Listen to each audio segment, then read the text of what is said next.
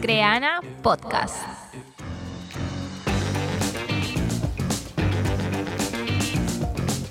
Hola a todos, bienvenidos y bienvenidas a nuestro capítulo 13 de Creana Podcast. Este es un espacio para que podamos compartir aprendizajes, experiencias, tendencias de distintos temas como negocios, marketing, marca personal y mucho más.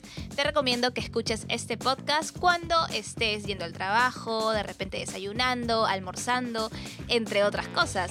Yo soy Jimena y te acompañaré a lo largo de estas ediciones.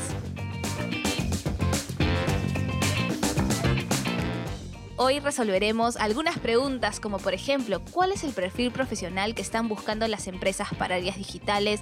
¿Cuáles son esas competencias más valoradas en esas áreas? ¿Cómo enfrentar una entrevista laboral? ¿Cómo hacer un buen CV para que sea atractivo? Entre muchas otras preguntas. De hecho, a todos nos ha pasado que si hemos ido a alguna entrevista de trabajo y somos diseñadores, nos piden un portafolio. Pero ¿basta realmente con eso? ¿En qué deberíamos destacar en nuestra entrevista laboral para poder ser seleccionados? Vamos a responder estas y otras preguntas en este podcast. Y para ello tenemos a un invitado muy especial que viene directamente desde desde nuestro team Creana, hoy nos acompaña Emilio. Él es parte del team de recursos humanos de Creana. Emilio siempre está en busca de los mejores talentos para nuestro equipo.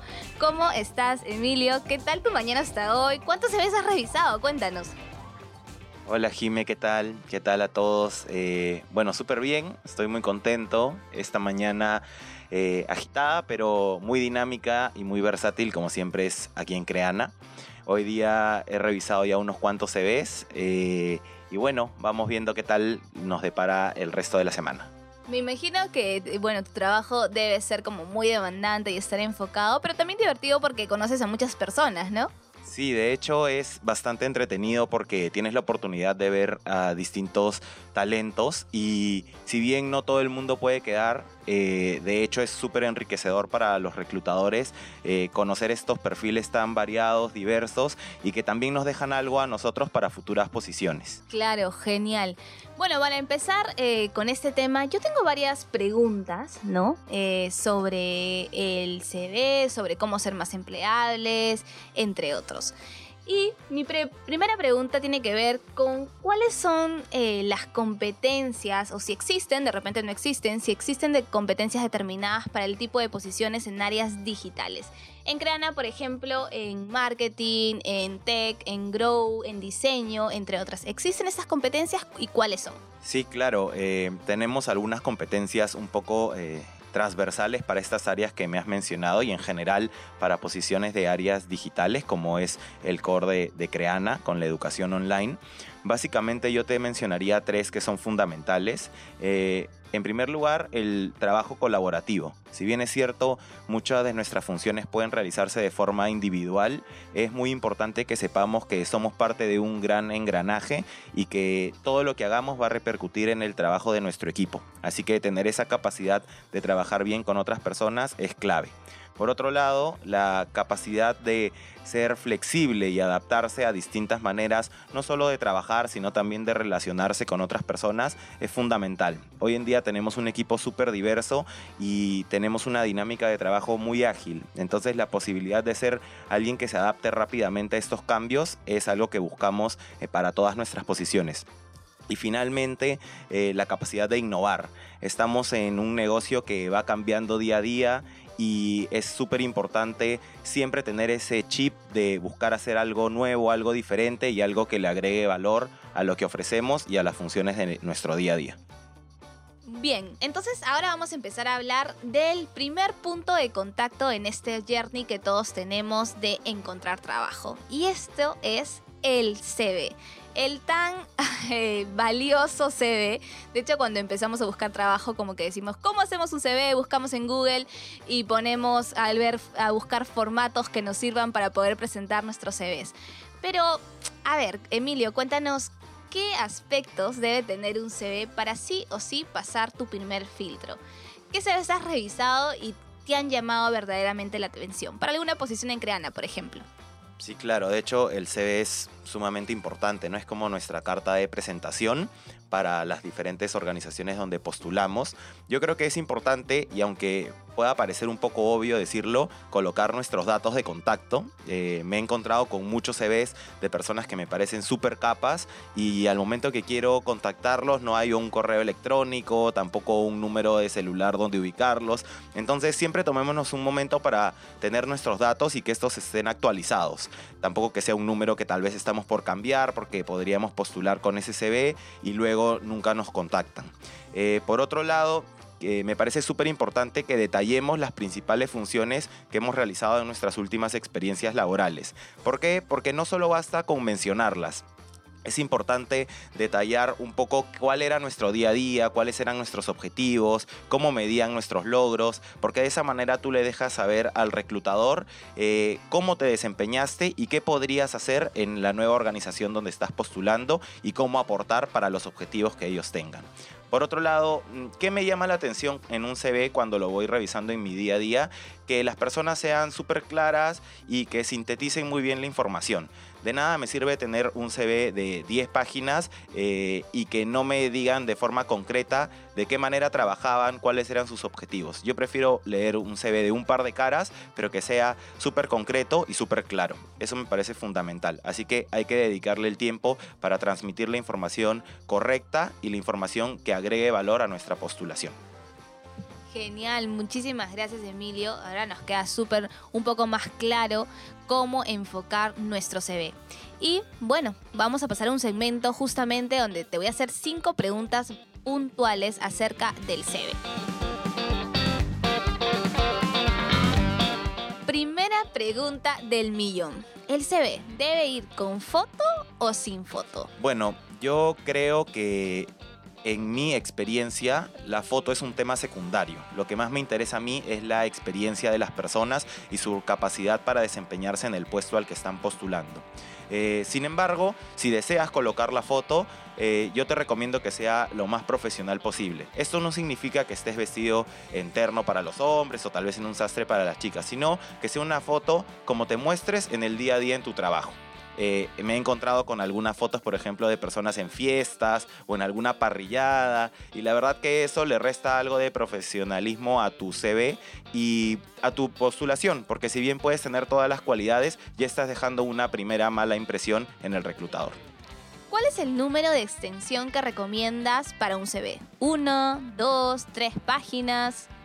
Con respecto a la extensión del CV, yo creo que con dos páginas es suficiente pues va a permitir colocar nuestra información personal, información de nuestros estudios y también de nuestra experiencia laboral.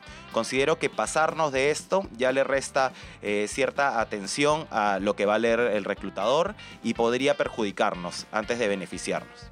¿El CV te atrae más si tiene un formato con un bonito diseño o simplemente basta con un formato de Word? Yo creo que un formato en Word que esté claro y ordenado es suficiente. Sin embargo, si estás postulando a alguna posición relacionada con el diseño, si tú consideras que eres capaz de darle esta claridad al formato, pero aportarle un diseño interesante, creo que suma porque permite ver algo de tus capacidades y tus habilidades para esta posición en algo tan básico como el archivo de tu CV.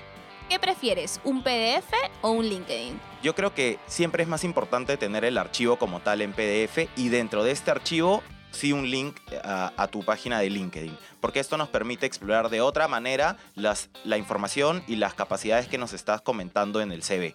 Pero el mandar solo el link nos puede dar una imagen negativa como no me importa mucho esta postulación, te paso mi link y tú busca por ahí. Entonces siempre detengámonos y tengamos un tiempo para pasar este PDF completo y agreguemos ahí este link. Y por último, ¿cómo prefieres tú ver el trabajo de la gente? A través de un portafolio o en un link que te va a una página web. Con respecto a las posiciones de diseño o de UX en las que muchas veces solicitamos un portafolio o el link a la página web, yo creo que no está de más colocar ambos. Si nuestro portafolio es muy extenso, tal vez sería mejor solo colocar el link de la página web. Tratemos de simplificar el tema de la revisión del reclutador porque no es solo nuestro CV el que van a ver, sino hay muchos más. Y cuanto más simple y sencilla sea la forma en que nosotros presentamos la información, facilitamos el trabajo y permitimos una mejor revisión de nuestras capacidades. Bueno, de hecho yo tengo una anécdota que tiene que ver con el CV. Y, y, bueno, me pasó que una vez un candidato para una postulación de practicante de comunicaciones me envió su CV con una foto donde aparecía con una capucha. Y de hecho yo en una lo, eliminé, o sea, no, no pasó el filtro. Pero luego veo mi bandeja de entrada que me había escrito directamente, nuevamente, pidiéndome que por favor, eh, bueno, espero que le demos una oportunidad para la entrevista o el, la siguiente fase que seguía en el proceso. Bueno, como, como había insistido por segunda vez, eh, decidí darle una oportunidad e invitarlo a la dinámica.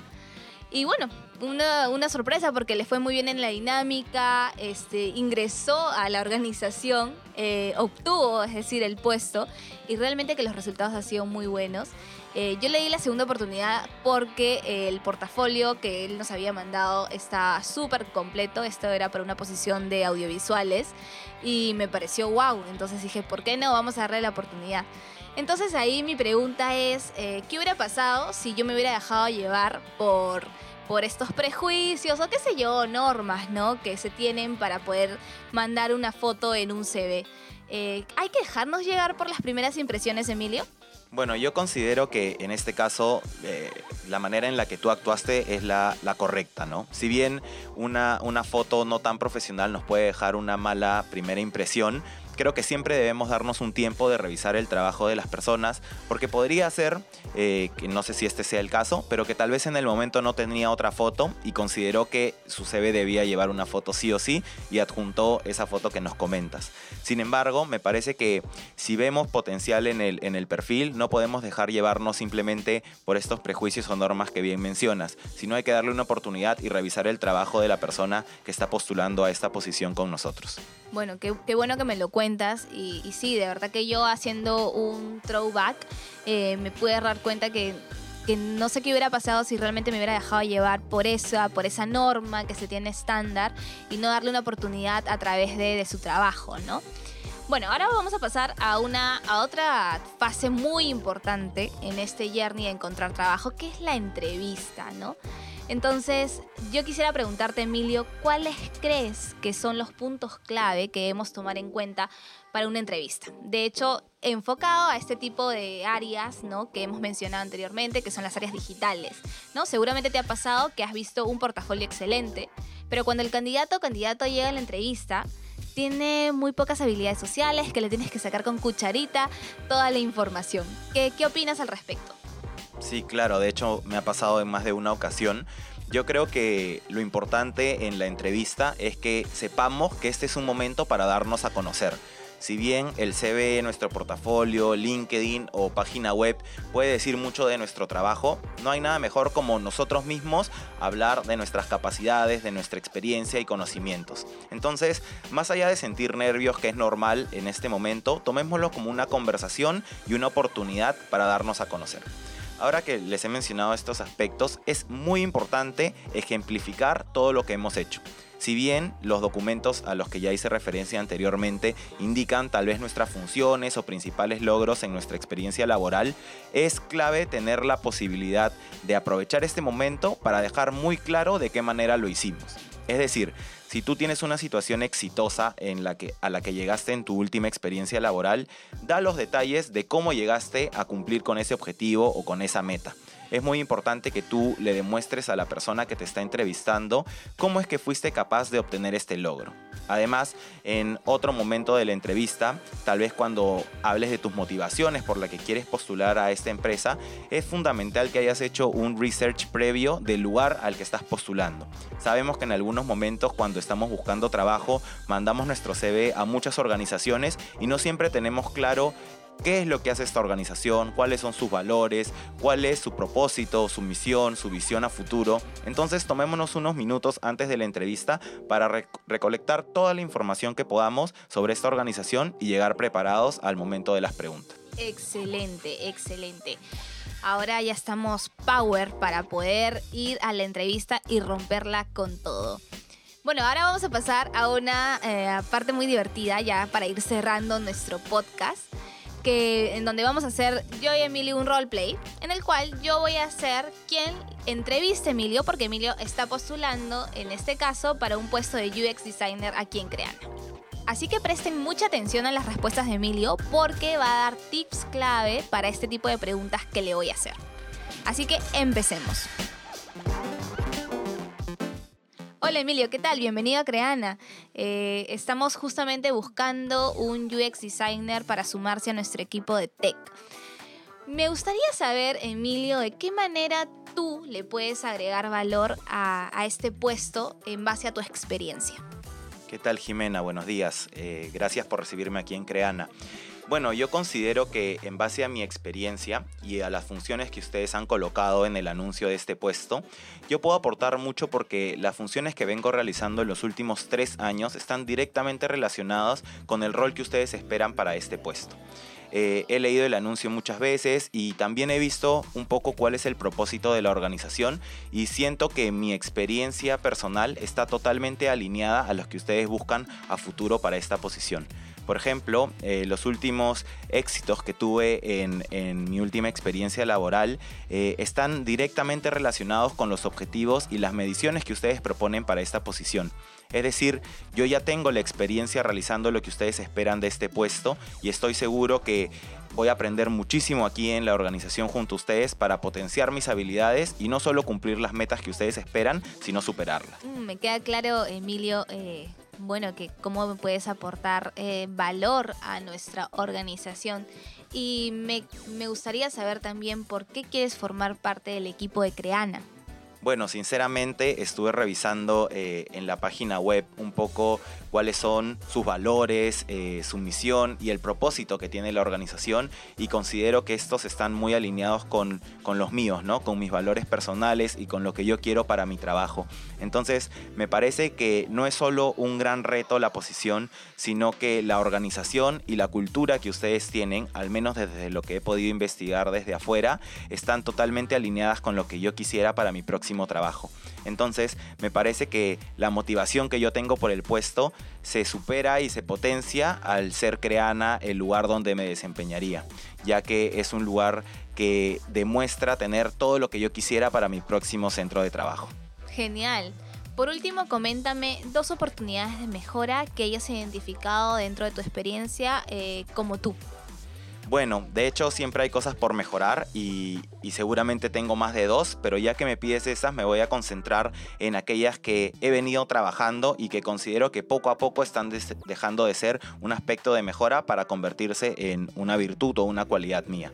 En primer lugar, yo siento que cuando trabajaba con nuevos equipos de trabajo me costaba un poco delegar las funciones a otros, porque sentía que yo era la persona que lo iba a hacer bien y que tal vez al no conocer la forma de trabajo de los demás, eh, estaban directamente relacionados a mi metodología de trabajo. Sin embargo, con el tiempo me he dado cuenta que confiar en nuestro equipo de trabajo es lo mejor que podemos hacer, porque no siempre nos vamos a poder cargar de trabajo nosotros mismos y resolver todo eh, al, al plazo de entrega. Entonces siempre es importante confiar en nuestros compañeros. Poco a poco lo estoy haciendo y creo que en un corto plazo esto ya no va a ser una debilidad mía. En segundo lugar, en algunos momentos siento que soy algo impaciente para los procesos. Eh, tal vez quiero tener las cosas para ayer, como se dice coloquialmente. Eh, pero todo tiene su tiempo y si bien tenemos que cumplir con deadlines, hay que saber que el paso a paso también nos va a llevar lejos. Entonces, poco a poco yo siento que estoy tratando de calmar esas ansias de terminar todo rápido para tener todo en el momento justo. Bueno, ya hemos terminado. Gracias, Emilio. hemos terminado el roleplay, pero quería hacer una acotación de, sobre las dos últimas preguntas de esta entrevista. Y creo que me parece importante que cuando eh, te pregunten por qué quieres eh, formar parte del equipo de tal organización, ser transparentes, ¿no? O sea, también tampoco vamos a estar echando flores de algo que no sentimos, ¿no? Entonces creo, yo considero importante ser transparentes, eh, auténticos en ese sentido y ver realmente, justamente el tema de la marca empleadora está muy en boga ahorita y ver qué empresas nos atraen y qué empresas no, ¿no? Eh, e ir a la entrevista eh, con toda, eh, ser bastante genuinos, asertivos y ir con, con, este background de que realmente quiero formar parte de este equipo. Sí, totalmente. Em, a mí me ha pasado, ¿no? Cuando he, postulado en el pasado algunas organizaciones que eran organizaciones que no estaban muy alineadas con, con mis valores, mis creencias incluso, ¿no? Y mi forma de de trabajar. Entonces, a la larga yo no iba a disfrutar ese trabajo, no me iba a sentir cómodo, entonces era un error postular a este tipo de organizaciones. Como bien dice Jime, hay que tomarnos un segundo y no solo dejarnos eh, llevar por la posición, por los retos del puesto, sino también por algo más grande que es la organización de la cual formaríamos parte. Entonces siempre tomémonos un momento para investigar de esta organización y saber si es lo que queremos para nuestro futuro y para nuestro día a día.